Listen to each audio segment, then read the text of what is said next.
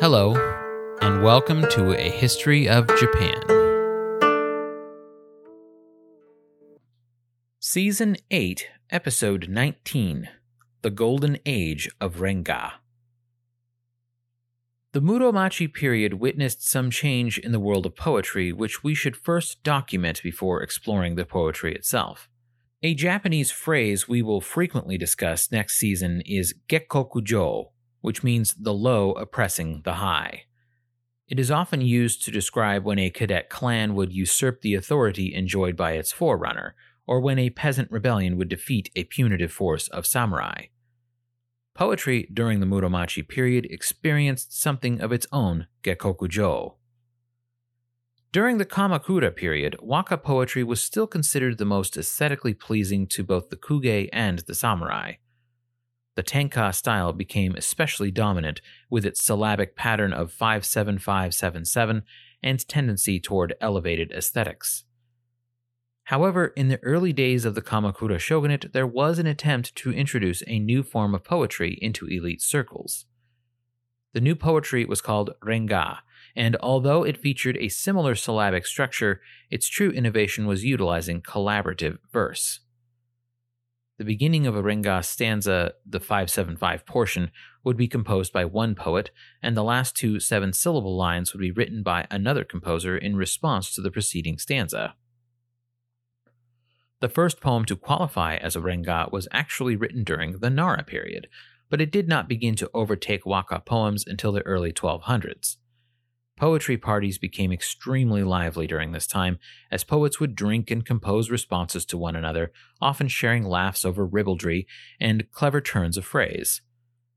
However, after the Jokyu War, in which the Kamakura shogun defeated an army of imperial loyalists, Renga migrated from the court into the countryside as commoners in springtime began practicing Hana no Moto Renga, or Renga under blossoms. They would gather under blooming spring trees like cherry blossoms and persimmons and compose call and response stanzas with one another for fun. This custom was well established by the time the Nanbokucho Wars came around, and Renga gradually began making its way back to the parties of courtiers and ranking samurai during the Muromachi. Nijo Yoshimoto was a Kuge supporter of the Northern Court, who was well known as an expert composer of tanka, but also helped popularize Renga. In addition to serving as Daijo Daijin, or Chancellor, along with a host of other high offices throughout the mid 1300s, he authored more than six books on the subject of poetry, ranging from critique and theory to collected anthologies.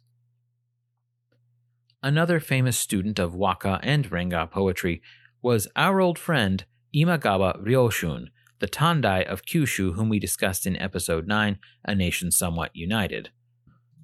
When he wasn't busy displaying grand strategic genius and costly punitive measures in nearly equal measure, Ryoshun was an ardent admirer of the popular poetry styles of his day.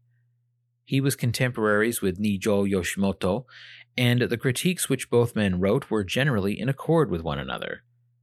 However, Nijo Yoshimoto died in 1388, while Imagawa Ryoshun would continue getting involved in political intrigues until his death in 1420. Before his death, however, he met with an enigmatic Buddhist monk named Shotetsu, who had sought him out in 1400 and asked to learn the way of poetry from him.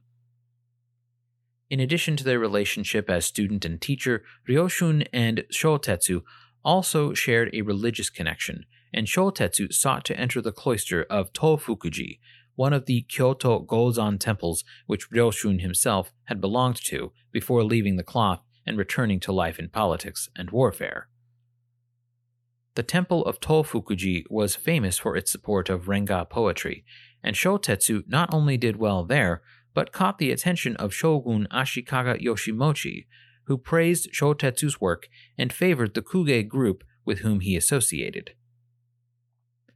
This particular group was led by the Reizei family, a kin group descended from Fujiwara Michinaga, the most powerful of the Fujiwara regents of the Heian period. They had maintained their status as respectable kuge through scholarship and poetry, but they were far from the only Kuge clan to use aesthetics and taste as a means of gaining access to power. Their primary rival was the Asukai family, who were descended from famous Kamakura period poet Fujiwara Masatsune. The Asukai family favored a more conservative approach to poetry and turned their nose up at the wild and often drunken renga parties and the so called verses they produced. This mattered little to Shotetsu until his patron Ashikaga Yoshimochi died, and his brother Yoshinori took charge as the new shogun. Yoshinori favored the Asukai family and their respectable old school approach to poetry. The Reizei family was, for a time, reduced in their political influence. In many ways, little had actually changed since the Heian period when it came to the intersection of aesthetics, taste, and politics. Those who produced or supported great art, or at least the shogun's idea of great art, often received rank promotions, high office appointments in the Daijo Daikon, and official sponsorship and patronage. But a change in leadership could spell doom if the new leader did not see the value in the art you produced. The elevation of Yoshinori in 1428 was only the beginning of Shotetsu's many misfortunes. If biographies of the unfortunate monk are to be believed, the new shogun harbored a particularly acute dislike for Shotetsu and actually had him placed under house arrest at one point and confiscated some of his ancestral estates. In 1432, in the midst of the drama unfolding with Shogun Yoshinori, Shotetsu's residence in a neighborhood on the capital's outskirts was destroyed by a fire.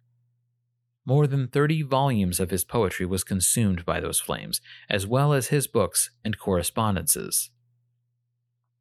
The most severe hardship, however, was still on the horizon. A new imperial anthology of poetry was announced, which was titled the Shinshokukokin Wakashu, and Asukai Masayo placed in charge of selecting which verses would make the cut.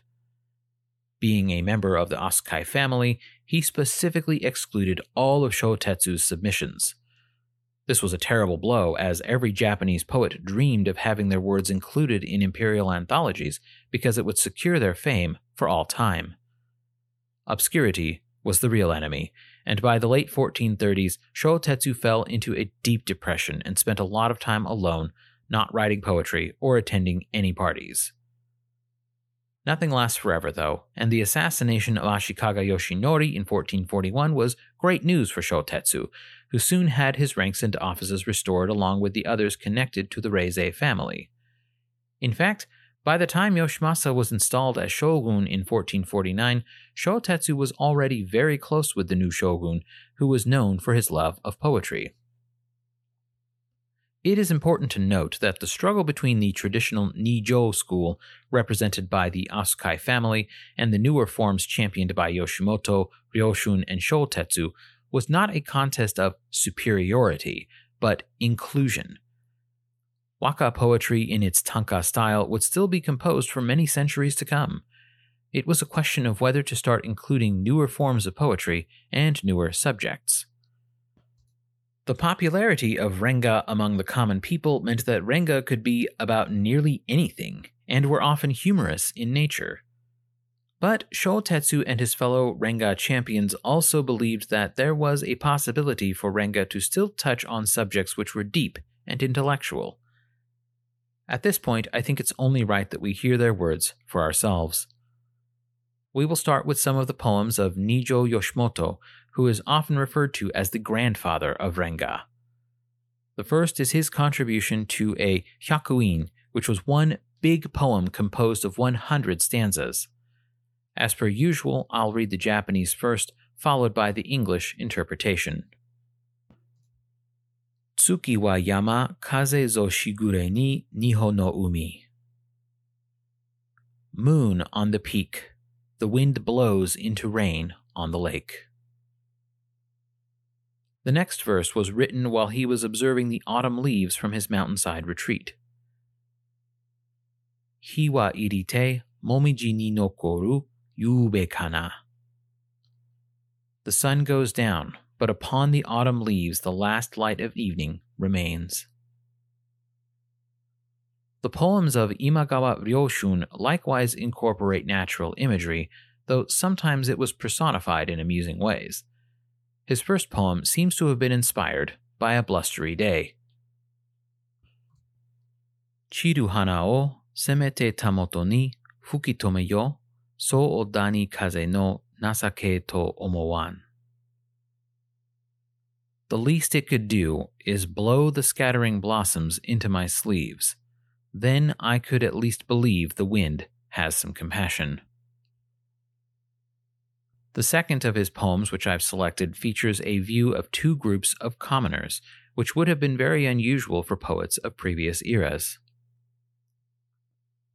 Nami no ue ni shio yakukato mietsuru wa ama no obune ni Takuni Narigeri.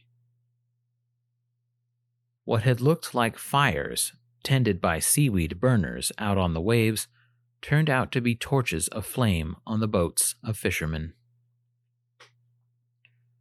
We will end today's episode with a single poem of Shotetsu, which he wrote as his own take on an anonymous poem from the Kokin Wakashu anthology of the Heian period. Tachibana no Sakeru no kiba no kokegoro mo furuki itama ni sode no kan zosuru. Overgrown with moss, the eaves brighten with the blossoms of the orange trees. Through the old boards to my mossy robe comes the scent of sleeves of long ago. Although much had changed in politics since the Heian period, hopefully it is clear that the noble residents of the capital and the samurai as well had not abandoned Japan's aesthetic tradition. In fact, the appreciation of beauty would continue thriving during the later Muromachi period in spite of the intermittent regional warfare and occasional palace coup. One of the leaders in this cultural space was none other than Ashikaga Yoshimasa, whose contributions to Japanese culture were far reaching and survive in many modern aesthetic practices today. Next time, we will look to the west, even further west than we normally do, and meet two intrepid travelers slash adventurers who hailed from Europe and North Africa respectively as they ventured east during the 12 and 1300s and visited the court of China. Until then, thank you for listening. If you would like access to exclusive bonus episodes, as well as ad free versions of the regular episodes, please consider supporting this podcast at patreon.com slash a history of Japan.